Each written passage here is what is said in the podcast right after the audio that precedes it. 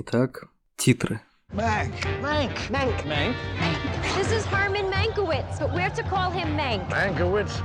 Herman Mankiewicz. Всем привет, это подкаст «Индивидуальный кинообозреватель», спин подкаста «Манда и Карма», в котором не веселая кинокритическая гурьба, а два человека рассуждают о новинках проката, больших темах, фильмах, которые вышли довольно давно, сериалах и прочих явлениях массовой культуры. Сегодня мы поговорим про Манка Дэвида Финчера, разобраться в его запутанной истории, структуре и истинных акцентах. Мне сегодня поможет Оля Касьянова, наверное, одна из главных, если не главная поклонница хитрых извилин Дэвида Финчера, а также ведущая подкаста In Presence, который все еще существует, и также ее перу принадлежит э, большой впечатляющий текст про сам фильм. Я советую вам его почитать и оставлю ссылку в описании. Привет, Оля. Привет. Я Лёша Филиппов, редактор сайта Кинотеатр.ру и сайта журнала Искусство кино. Я напоминаю, что спойлеры неизбежны, и, в общем-то, мы можем приступать. Не знаю, с какой стороны мы будем подходить к Манку, нужно ли нам делать эту немножко уже задолбавшую сноску о том, в каких же отношениях находились Манкевич и Уэлл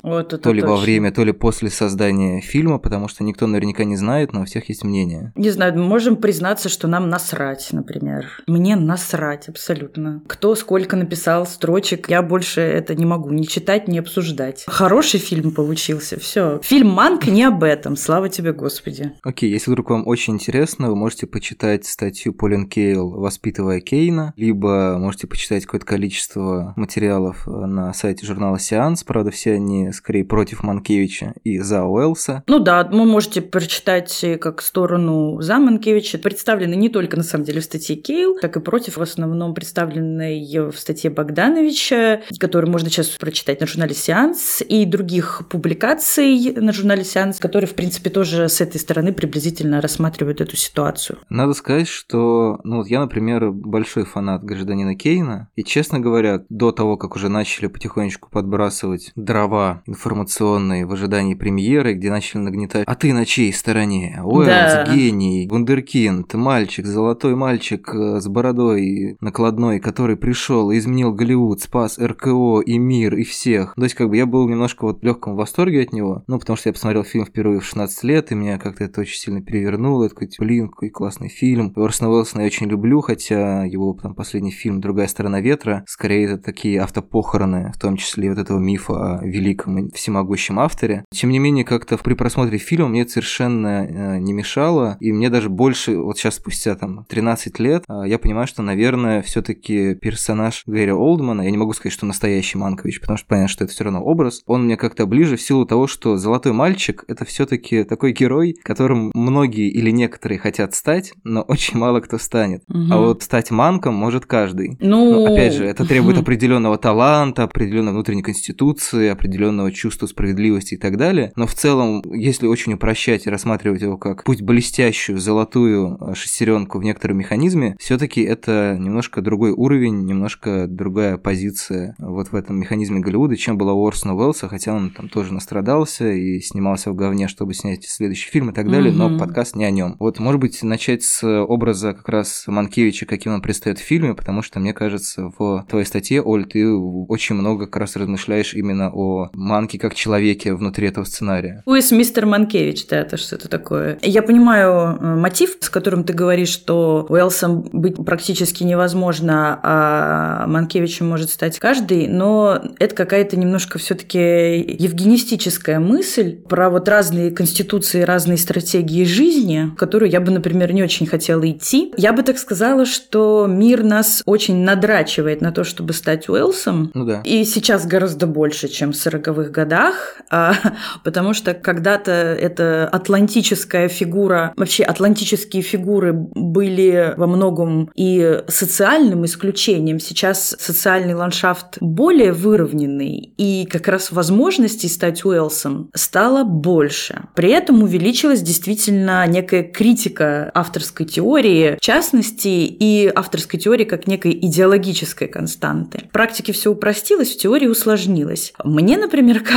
что образ Манкевича, образ Манка как образец, это гораздо более изощренная, редкая и странная штука для сегодняшнего дня, чем образ Уэллса. Отчасти поэтому, на мой взгляд, фильм обречен на неуспех. Конечно, круто, что и снял его Финчер, да, и определенное внимание ему обеспечено, но, как ты, наверное, видел, очень много недоумения. Я даже уточню, Манк входит в топ-10 наименее просматриваемых проектов Netflix прямо сейчас. Слушайте, это вызывает у меня какой-то дикий восторг, честно говоря. То есть, ну просто мне от этого... Я знаю, что это уже какое-то извращение, но мне кажется, что это многое говорит об этом фильме и много хорошего. На самом деле, знаете, в свое время и «Бойцовский клуб» хреново зашел. Там фильм «Исчезнувшая» и фильм «Социальная сеть» сейчас обладают лучшей репутацией, чем в год своего выхода. Это правда. Да, ну так вот обычно с Финчером бывает. Он, как Бетховен говорил, а я не для вас, я для тех, кто потом. У него какая-то подобная психология. У него, у его команды, у его идеологического целого, потому что Финчер это не один человек, он никогда себя божеством, в отличие от Уэллса, не мнил. Безоценочно это говорю, это совершенно... Кому как, ради бога. То, что Манка, конечно, так сейчас с трудом смотрят даже люди, которые занимаются кино, а люди, которые с ним не занимаются, тоже очень по-разному реагируют. Есть, кстати, среди именно такой простой аудитории, по-моему, даже больше позитивной реакции, чем среди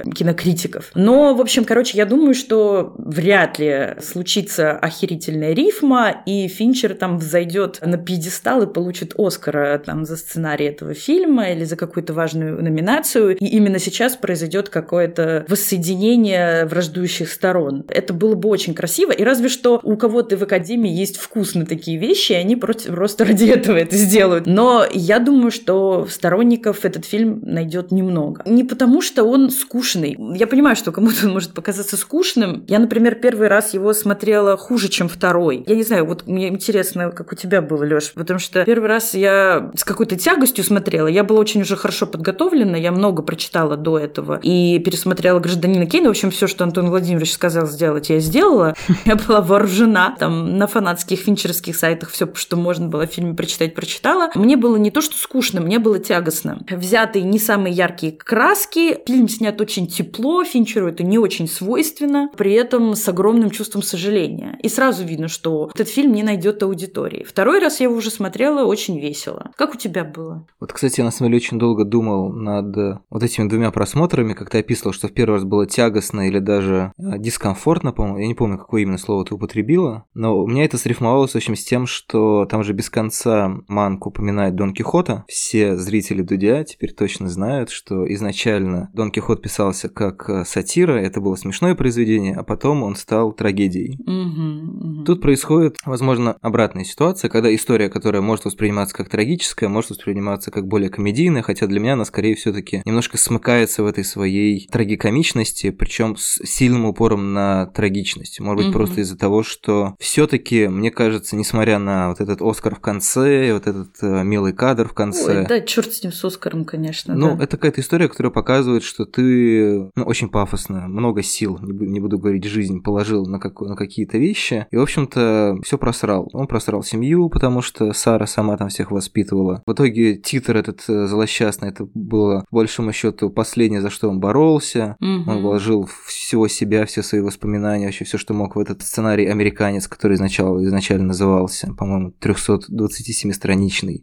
Что у тебя есть, это текст. И поэтому мне кажется, что он поэтому без конца, он и Хёрст называет Дон Кихотом, он и его возлюбленный Мэрион Дэвис э, говорит о том, что она Дульсинея. Причем мне очень понравилась претензия к фильму, что Дэвис не могла не знать, кто такая Дульсинея, потому что она до этого времени уже снялась в Дон Кихоте. В Мгм. принципе, наверное, можно записать это в такой крохотный недостаток фильма, но У него есть недостатки, я соглашусь с этим, что фильм не идеальный. Мне кажется, что как раз он не идеальный именно потому, что это драфт. То есть вот Мгм. есть сценарий, да, есть представление о сценарии как о некотором будущем фильме, который, ну, типа просто снимут. На самом деле не так, потом приходит режиссер и говорит, я там изменю эту сцену, и вот, в частности, в сеансе описывают красочно, как долгую сцену брака Кейна первого очень быстро и как-то остроумно Уэллс на монтаже раскидал там буквально за пару минут, Мгм. а она была очень подробная, якобы у Манкевича. И, конечно, таких вещей происходит очень много, и когда мы говорим про авторскую теорию, все-таки авторская теория это не только человек, который там написал сценарий, все, все сделал сам, такой Ксавье Далан или еще, или скорее Содерберг, который действительно все снял, потому что он разбирается в камерах божественных. Хотя и Финчер хорошо разбирается в камерах. Просто просто он не стоит за ней, но он разбирается. Финчер позволяет другим людям существовать в его фильмах, это правда. То есть Финчер ближе к Хичкоку уже, потому что Хичкок тоже не особенно любил там что-то писать, стоять за камерой и так далее. Но он все знал. Он всем, то есть, ну, это, грубо говоря, ремесло. Да, да, он умеет, умеет проверять. То есть,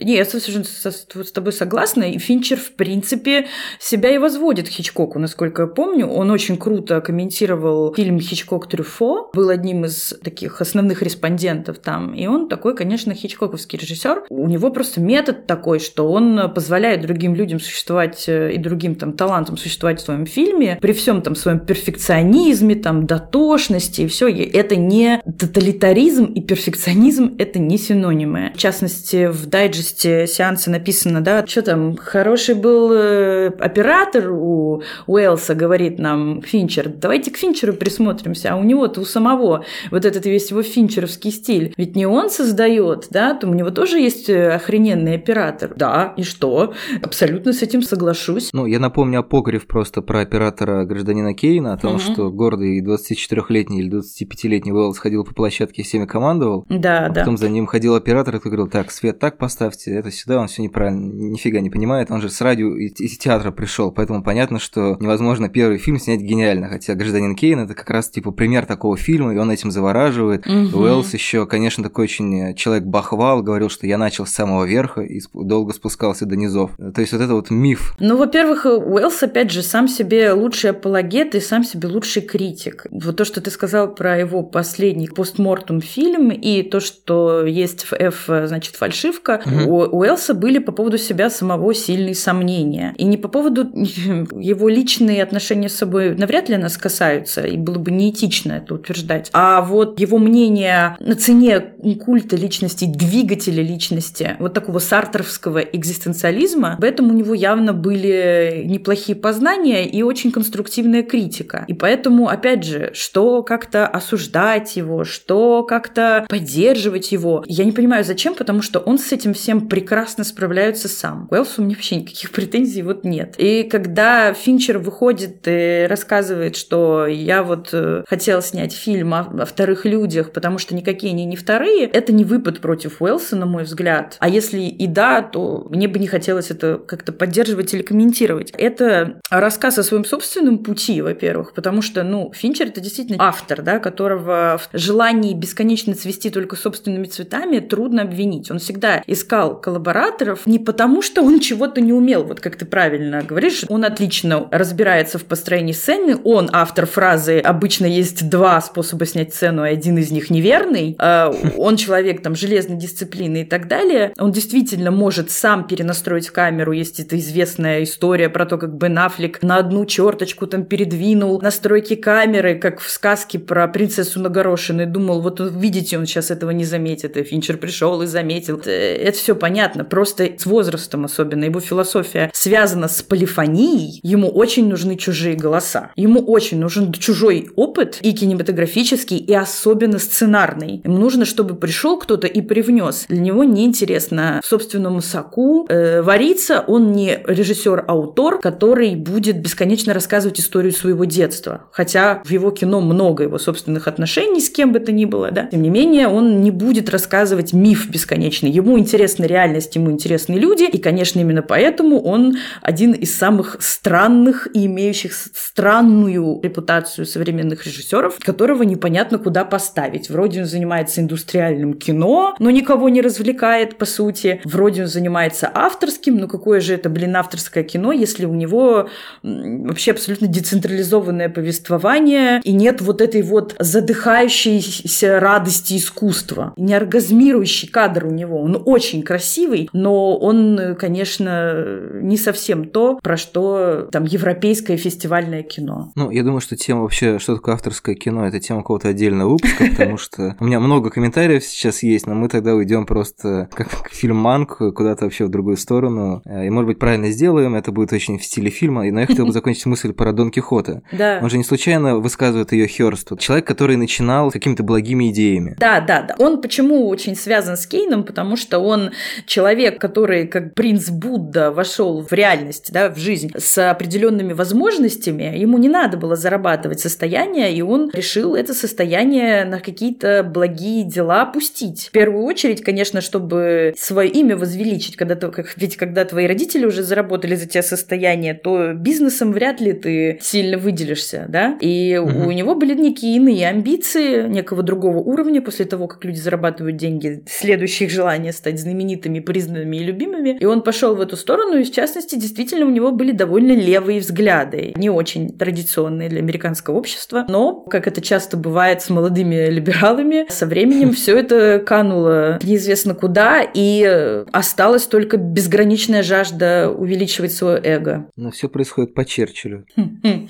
Не будем снова цитировать, просто мне кажется, в какой-то момент, особенно после фильма еще по одной, эта фраза Черчилля стала звучать слишком часто ну, про да. либерала и консерватора. А, но тем не менее, мне кажется, что Дон Кихота он видит и в себе тоже, и в Уэлсе тоже. То есть на самом деле Дон Кихот это универсальная такая фигура, потому что многие начинают за все хорошее против всего плохого. Это вообще естественно человеку начинать за все хорошее. А заканчивают по-разному. Ну, то есть это как, как в том анекдоте. Папа, папа, почему все твои анекдоты начинаются по-разному? Жили-были в некотором царстве, в некотором государстве, а заканчиваются все одинаково.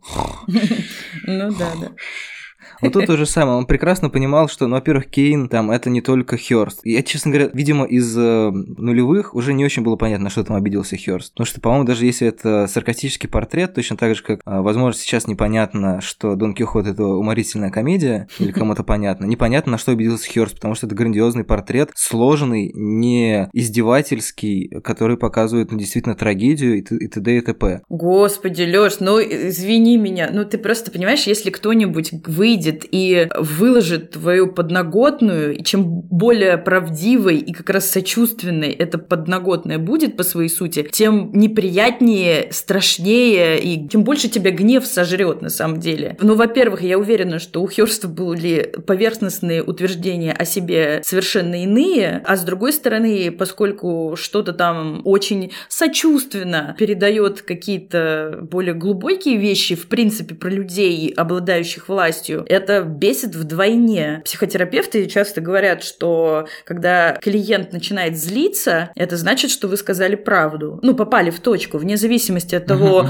комплементарна это правда или не комплементарна. Ну, и в целом все-таки Кейн написан восхитительными, но широкими мазками. Хотя Уэллс действительно создал большую работу по переработке сценария Манкевича, который, я так понимаю, уже по словам тех, кто читал, первый вариант сценария является действительно очень таким большим модернистским романом мести и как бы обсессии человеком, э, которого ты ненавидишь, со взгляда из, из угла комнаты такого обиженного аутсайдера, uh-huh. все равно там очень много осталось фактажа, и это довольно жестко. Это ведь история про гражданина Кейна, помимо бесконечных терок про авторские права, она очень интересно показывает э, дилемму по поводу границ публичного. Мы все со стороны искусства привыкли, в принципе, рассуждать, что если персона публичная, про нее можно снять все что угодно. Поскольку в случае с гражданином Кейном там есть э, в целом скандальная атмосфера, и речь идет об очень влиятельном человеке, который действительно мог навредить жизни фильма, ну вот поднимается дилемма, насколько он имел право, насколько он не имел права. Мы хотя бы начинаем об этом думать. А из э, глаз современной морали вообще действительно спорный такой вопрос. Что можно, что нельзя.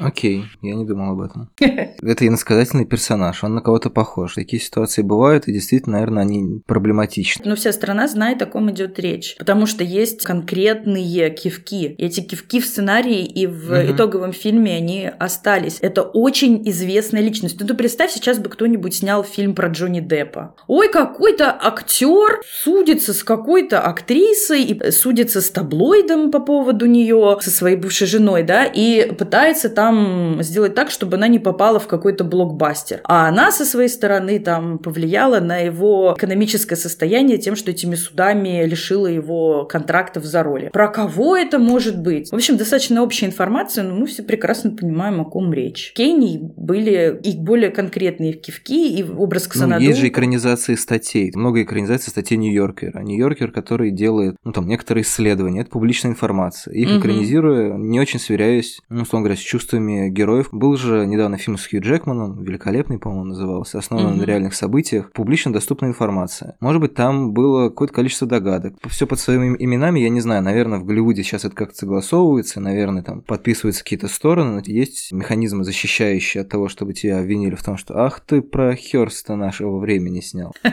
Но это, конечно, требует, опять же, комментария специалиста. Да, да. Я хотел вернуться к Манку, потому что он как-то продолжает от нас немножко ускользать и пялится на нас из угла. Ускользающий герой, да, да. Возвращаясь к твоему тексту, и то, что ты говорил, тебе интересно, там, сводят ли какие-то счеты Финчера за Манка, все таки мне кажется, что первое появление Орсона Уэллса довольно демоническое. Но это, очевидно, не точка зрения Финчера. Это то, как видит его Манкевич, и то, как видит его Манкевич в бреду. То есть там же действительно такая мизансцена абсолютно демоническая, что Мефистофель приходит подписывать с ним контракт. Он говорит, ага, ну конечно же, кто же еще? Хорошо, я слушаю тебя. И там вот это вот многозначительное такое очень из старого кино затемнение, за которым может скрываться все что угодно. Реально подписание этого контракта кровью. Касабланки таким образом маскировали секс, где что-то еще. И очень много таких затемнений в фильме, которые происходят в самом интересном месте. Потому что ну, мы буквально не знаем каких-то важных вещей. Это не совсем фильм про индустрию, хотя, казалось бы, там действительно много каких-то деталей. И поэтому, мне кажется, часть претензий там к тому, что кто-то выглядел не так, или вот этого принизили. Это Луиса Майера изобразили на самом деле в два раза меньше, чем он был Ну да, и да, так далее и конечно. тому подобное. Про Атлантов, то, что ты говорила в начале. Ведь как раз Манк, он фактически это фильм, который, как гражданин Кейн, воевал с фигурой одного Атланта. Тут это фильм, который выступает против вообще Атлантиды. Он выступает против вот этого представления о людях как об Атлантах. И он Да, берет да. вот эту Дэвис и показывает ее, ну, наверное, наиболее человечной из всех. Он показывает, что на самом деле своя тонкая организация, что она не заслуживала той, там, не знаю, желтухи. Даже если на самом деле она была не выдающейся певицей, не выдающейся культурной личностью, какая разница? Она, в первую очередь, человек, бла-бла-бла. То есть вот эта вот э, человеческая интонация, теплая, как ты ее назвала в начале подкаста, Мгм. она немножко противоречит как будто бы представлению о старом кинематографе, хотя там без конца трепится, и вроде как это так же хлестко, как в старом кино, хотя в старом кино, мне, мне кажется, все равно говорили плотнее. То есть Финчер не создает стилизацию вообще. Он немного ее делает, там, за счет звука, ЧБ, не по всем ракурсам, может быть, немножко за счет музыки, но он все равно вам говорит, да, это стилизация, но это такая стилизация, что вы почувствовали немножко атмосферы. Я уверен, что Финчер мог бы сделать прям стилизацию. Посмотреть миллион фильмов, запомнить все ключевые ракурсы, возможности камеры, найти пленку, тыры-пыры. Он же снят на цифру даже. Там вот эти ожоги вверху, это просто для отвода глаз. Прикол, да. То есть он Мгм. специально делает все равно историю, ну вот, очень субъективно, и помимо того, что он выводит Орсона Уэллса таким немножко, как минимум, сбалношенным, как максимум, если э, выводить очень Мгм. большой вывод из этой сцены демоническим человеком, таким протохерстом в будущем. Там все-таки есть определенная политика, ну, она там показывается в Великой депрессии, съемка этих агитирующих роликов и так далее. Это опять же показывает, что, несмотря на то, что вроде как кино, особенно старое голливудское, вроде как его за это любят, оно сторонилось какой-то политики, а по кодексу Хейса оно еще не могло затрагивать социальные вопросы, это все равно те вещи, которые ложатся на стол. И то есть поэтому мне, например, кажется, что не только и не столько Манк герой этого персонажа, а сценарий или его создание, или если выкристаллизовывать слово. Потому что, ну, наверняка Манкевича бесило, ну, как человек, работающего со словами, его же там сравнивают с Шекспиром, или говорят, что ты можешь стать Шекспиром Токис, э, говорящих фильмов. Мгм. Его очень бесило, как люди обращались со словами, как они, грубо говоря, плохо мыслили. Он же им подсказал эту идею с пропагандой, которая, Да, ну, да. типа, просто для него она казалась очевидной. И он такой, типа, ну вы же без конца работаете с этим, как вы этого не понимаете? И потом, когда он видел, как это слово идет во вред в итоге, и вот то же самое, что, наверное, бесит сценаристов, когда вот он написал какую-то гениальную историю, предположим, безукоризненно, а режиссер там что-то меняет, меняются реплики, еще что-то. И вот это вот конфликт в итоге слова путешествия и, главное, словообразование, ну, в смысле словообразование от окружающего мира, меня вот больше всего, наверное, зацепило, ну, Мгм. просто потому что э, я больше цепляюсь к концептам, к чем людям, хотя, безусловно, Манк там заслуживает отдельной Отдельного внимания. Слушай, ну ты знаешь, я бы, наверное, предложила даже еще немного уйти в абстракцию с твоим пассажем, потому что, ну не знаю, насколько этот фильм про слово, то есть я понимаю, что там дела в основном меряются именно словом из-за вообще атмосферы, где мы пребываем, да, и находимся в такой индустрии слова, рассказываем о сценаристе, всячески еще это маркируем этими ремарками интерьера и так далее, и вообще действительно разговариваем о создании сценария. При этом, в принципе, о сценарии гражданина Кейна в этом фильме немного, согласись, да? Да, это про другой сценарий. Там Да. же даже титры, на самом деле, «Натура. Год такой-то», очевидно, что это из сценария Джека Финчера. А, Еще один штамп, который мы не упомянули, это сценарий отца Дэвида Финчера, единственный, в общем-то, экранизированный его сценарий, бла-бла-бла. Да, тоже такой шанс залететь в вечность, да, такой же, как у Манска был шанс залететь в вечность э, с Кейном. Также, да, тут, в общем-то, такой перформатив происходит. Просто титры с тем, что и где происходит, они указывают скорее на сценарий фильма, то есть это такое немножко мета. Угу. Это не про то, что писал Манкевич, что он написал, и какой-то титр из будущего фильма проскочил, и нам что-то сообщил о создании фильма. Для нас фактически сценарий будущего гражданина Кейна остается МакГаффином. То есть мы все время вглядываемся, ищем, ну вот, наверное, ага, вот это, наверное, он списал. Ну, розовым вот бутоном, да-да-да. Или розовым бутоном, да. Да-да-да. Какой-то, в общем-то, в ненаходимым посторонним чем-то, да. Соглашусь с тобой, что вот это странное использование силы слова является здесь очень большой темой, потому что мы, с одной стороны, видим, как Майер толкает речь, мы видим, как Манкевич, обладая способностью находить, что сделать словами, в итоге нечаянно совершает большое зло, в котором себя винит. Мы все-таки знаем, что и Дон Кихот, совершая свои подвиги, больше приносил бедствий и проблем, чем чего-то mm-hmm. хорошего. Не зря Гильям так всегда мечтал снять Дон Кихота, мне кажется, потому что человек, который прекрасно знал, что кино — это большая катастрофа, и видел как э, такой прекрасный побег во что-то хорошее, который в итоге может закончиться чем-то плохим. То, что происходит там как выпад Манкевича, который толкает речь против Хёрста, это вроде как его самый большой поступок. Именно этот большой поступок э, лишает его последнего шанса дальше как-то пробиваться, работать в Голливуде. И он же толкает его к такому большому поступку от, отстаивать себя, опять же, словесно, отстаивать себя как автора гражданина Кейна. Тут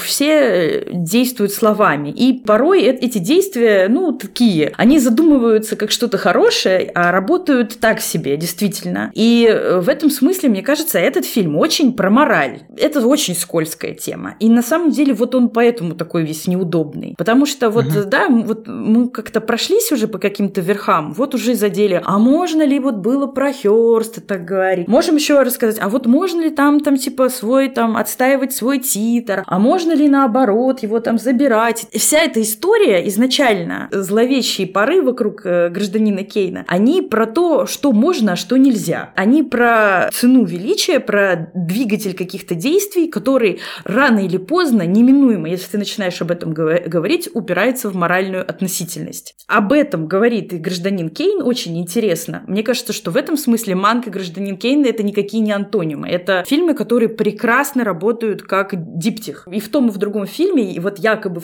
второстепенные персонажи выглядят гораздо более достойными. Не только персонаж Дэвис в Манке э, интересен и глубок, по-моему, и так называемая певичка, да, в гражданине Кейне тоже ведет себя очень достойно. Так это она и есть. Да, да, да. То есть ее вот этот литературный итог, он тоже не карикатура. Ну, то есть там есть определенные требования времени, да, она говорит визглявым голосом там и производит впечатление не какой-то там большой интеллектуалки, но в конце концов не интеллектуальность является мерилом достоинства. И она в итоге там уходит от него, да, отказывается находиться в отношениях без контакта, оставляет ему все. Ну, это не какой-то второстепенный персонаж фильма о великом человеке, который такой великий, угу. а все остальные нет, конечно. Проблема как раз в том, что оба фильма, которые вроде как исследуют идею большой величины, очень моральные. И как там, где начинается мораль, там начинаются проблемы. Там все становится вязко, относительно тяжело, и каждый в грехе. У Финчера, мне кажется, это очень интересно, потому что это просто вовремя, потому что в нашем сейчасшнем моменте, где каждый э, пытается сотворить из себя бренд, он рассказывает, что некое отсутствие величины и самостроение, и самодоказывание – это очень симпатично и интересно, и это может быть ново, mm-hmm. посмотрите, вот можно и так. Ну, то есть это, это очень своевременно для кого-то, кто сомневается, скажем так, естественно, не для всех. Подожди, но Манкевич же тоже бренд, просто он бренд, что называется, широко известный в узких кругах. Ну да, Манкевича, его подняли на щит, да, безусловно. Его как от лица всех э, попранных э, сценаристов, его звучная короткая свое там прозвище подняли на щит. Не, я не про фильм сейчас говорю, я говорю про то, что в действительности Не Маркевич, про- он же я- там а я много тоже. всего написал. А, Нет, окей. нет, я именно про это, да. Ну, помимо того, что, да, он был звездой говорящих фильмов, это ты вот про эту очень, очень узкую аудиторию говоришь, тех, кто смотрит старое кино, но в целом, да, в некой дискуссии об авторстве он тоже стал символической фигурой. Для современных отстаивателей новой морали мне, мне казалось, что это будет такая фигура, которую будет им интересно обсуждать. В итоге обсудили, по-моему, в основном только возраст героинь. Ну, тут действительно какая-то странная история, ладно. Но при этом понятно, почему Гарри Олдман играет, будучи настолько старше своего персонажа. Ну, потому что совсем отцовская фигура, да, и потому что хочется показать развалину, да, да, человека без капли грин. Мне кажется, что Уэллс такой и возрастной, потому что совсем мальчика тоже не, захот- не хотелось уже показывать. Совсем не получалось отцовско-сыновьих отношений, которые он хотел. Про женщин, не знаю, мне кажется, кажется, что у Финчера заскок на какой-то рунимаровский тип. Там это Лили Коллинз и девушка, которая играет бедную Сару. Ну, вот просто вот он любит этих строгих женщин. Ну, просто я не думаю, что ему действительно был важен возраст, потому что, например, в случае с исчезнувшей он взял актрису старше героини, потому что для него это был необходимый типаж. Мне кажется, что там какой-то действительно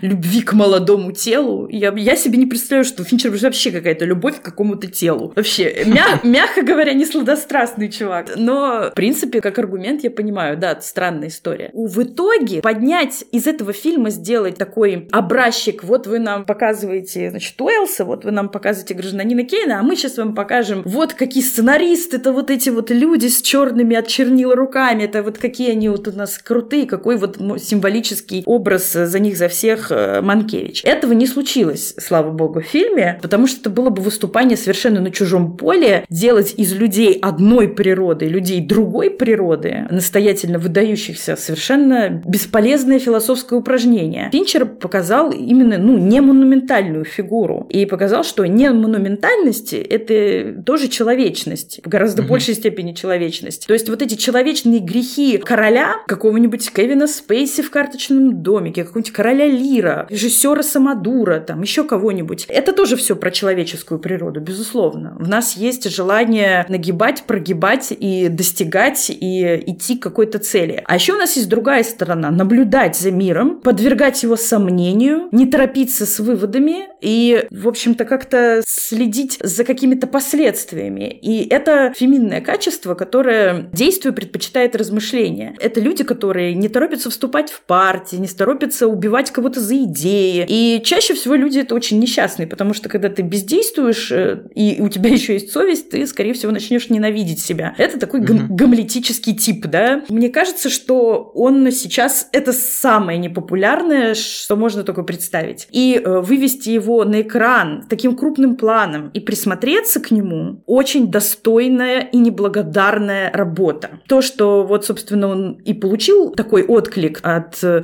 профессионалов, каждый в итоге про свое пропел. Одна сторона про- пропела про то, что ей интересно, а то, что не трогайте великое искусство, куда вы со своими грязными руками.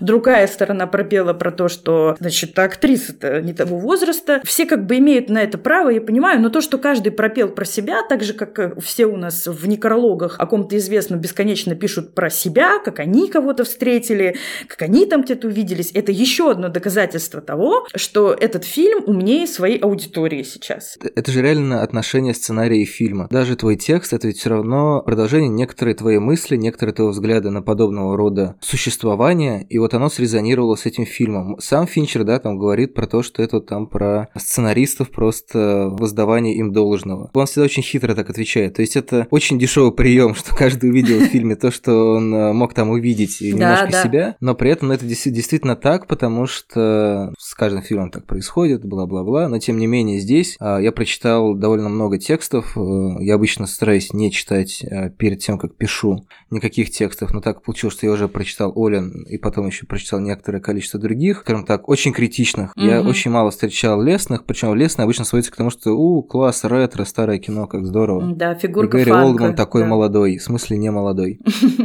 Мне кажется, что как раз это действительно отношение сценария с фильмом, о том, что ну, есть упражнение же вот это у Ларса фон Триера, когда он предложил режиссеру Йоргену Лету снять один и тот же фильм несколькими разными способами, просто давая ему какие-то новые требования, что типа ты вот тут нельзя использовать это, а тут нужно использовать это. То же самое происходит с фильмом Финчера очень наглядно, что вот 10 разных режиссеров 10 разными способами сняли бы сценарий. А сценарий один, вот он лежит, там даже вот mm-hmm. этот кадр такой немножко монументальный, когда вот эта стопка страниц ложится. Но точно так же потом происходит с фильмом, то есть это такая множащаяся сеть, если очень упрощать, интерпретации, в которой, ну, каждый видит действительно какие-то наболевшие для него вопросы, mm-hmm. там, не знаю, или недостатки, или еще что-то. И в этом смысле, конечно, с этим фильмом не очень комфортно, потому что, ну, типа, да. ну, если тебе на нем скучно, значит, вот что-то такое происходит внутри тебя, что вызывает тебе скуку. Не потому что фильм скучный, а, ну, потому что скука – это отдельная категория, очень важная, иногда полезная и так далее. Да, там я говорю о том, что стать манком, ну, не то чтобы проще, а, ну, как бы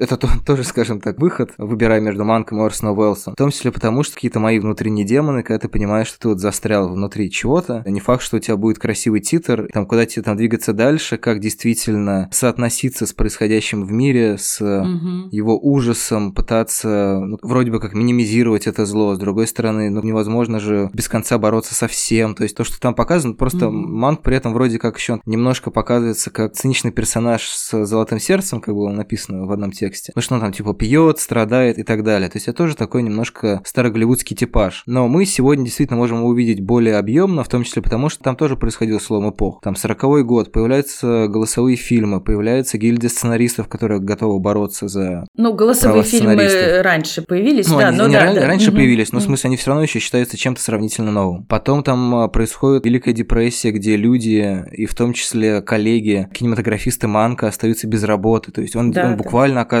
в этом котле перемен и э, волны нищеты. Мне кажется, сейчас в коронавирус, когда все в итоге к хренам закрывается, люди остаются без работы и так далее, ты, ну, как-то гораздо больше всю эту подоплеку ощущаешь. Ну, как бы, окей, ты можешь ее в любой год ощутить, потому что не то, чтобы это какая-то неожиданная тема, там, не знаю, расслоение, бедность, несправедливость, жестокость и так далее. Ну, просто тогда это было более ощутимо, и сейчас это более ощутимо. Этот момент э, да. пора было идущий вверх. Да, и при этом, да, он видит э, бедность, он видит кризис, он видит неправильные, бесчеловечные политические решения, а при этом он, у него есть э, там, сердце и ум, и при этом он сытно ест. Да, вот это очень важные составляющие такого персонажа, с которым очень многие из нас могут и сейчас, в принципе, срезонировать. Во всем, значит, что ты сказал, я так вижу, что для тебя эта история срезонировала именно с точки зрения выбора жизненной стратегии, да? Вот есть этот некий титр, на который э, ты более-менее там надеешься или не надеешься, и некий набор э, жизненных выборов вокруг этой надежды. Я правильно понимаю, да? То есть э, это именно то, как это работает с тобой. То есть ты это все к тому, что для каждого этот фильм работает как зеркало, правильно, да? Ну, условно говоря, да. В принципе, у Финчера работает так не в первый раз, да, потому угу, что, конечно. ну, все его фильмы более-менее, во всяком случае, главные фильмы, они в итоге показывают человеку, в принципе, такую картинку, из которой он выбирает что-то именно в силу своих предпочтений и конструирует уже собственную картинку внутри. Так бывает именно тогда, когда человек хочет показать что-то стереоскопическое, а люди при этом моноскопические. Там исчезнувшая для части аудитории это история про женщину-паука, очень страшную, страшную бабу-психопата. А для другого человека это история про бунт против неизбежности, против патриархальной неизбежности, которая принимает, да, психопатическую форму, но все равно такую там страдающую женщину там хотела убить себе и так далее. Это два моноскопа, которые вместе создают стереоскопическое видение, которое очень интересно, и увидеть его вместе очень трудно. И я понимаю, что, допустим, мне это практически не, недостижимо для меня. Я понимаю, что нужно пройти еще какой-то жизненный путь, еще какой-то опыт, еще, наверное, опыт каких-то разочарований, чтобы смочь посмотреть на этот фильм действительно стереоскопично, да, в 3D. Или в какой бы то ни было другой фильм о столкновении Цукерберга и Винкервоссов и героя Энди Гарфилд. Не как историю про пугало Цукерберга и не как историю про каких-то людей, которые подмазываются под такого очередного Кейна, а как что-то угу. среднее. И Манк просто в этой же традиции существует, только он, у него даже нет заманухи в виде такого кейноподобного яркого персонажа. Он отказывается даже от этого. Он очень погружен не только в мир сороковых годов, в стилизацию или что-то такое, он очень погружен в реальность. Мне так кажется. И с этим всегда начинаются проблемы со вниманием. Это всегда рассеивает внимание, это всегда кажется каким-то невыносимым, скучным. Понимаешь, вот я видела такую тоже рецензию в Инстаграме от писателя, человека, который пишет книги, где он говорит, сейчас я вам расскажу, типа, что там было, и дальше придумает совершенно безумный метамодерновый или постмодернистский сценарий. А, писатель Алексея Полярина. Да, да. Ну, я не суть важно. Опять же, я не хочу показать, что я как бы критикую отзыв, это странно было бы. Нет. Просто для человека, который работает со словом, судя по всему, этот фильм показался очень скучным, и он рассказывает, что такую мега чухню можно было бы намотать в постмодернистском стиле вокруг этой темы, а вместо этого нам подали какую-то очень пресную похлебку. Это очень кауфмановская версия, то есть там да, же прям, мне да, кажется, проскакивает. Абсолютно. Да. Ну, как бы, что человек, по-моему, переводил. Муравечество, совершенно логичная реакция, я не в претензии. Но сам факт того, что попытка показать некий спокойный взгляд на несовершенную реальность воспринимается как скука смертная, как очень пресная похлебка, это доказательство того, как нам скучно, плохо и грустно с нашей реальностью, в принципе, которая точно такая же абсолютно построена на компромиссах, на моральных выборах, на бесконечной борьбе со внутренними амбициями.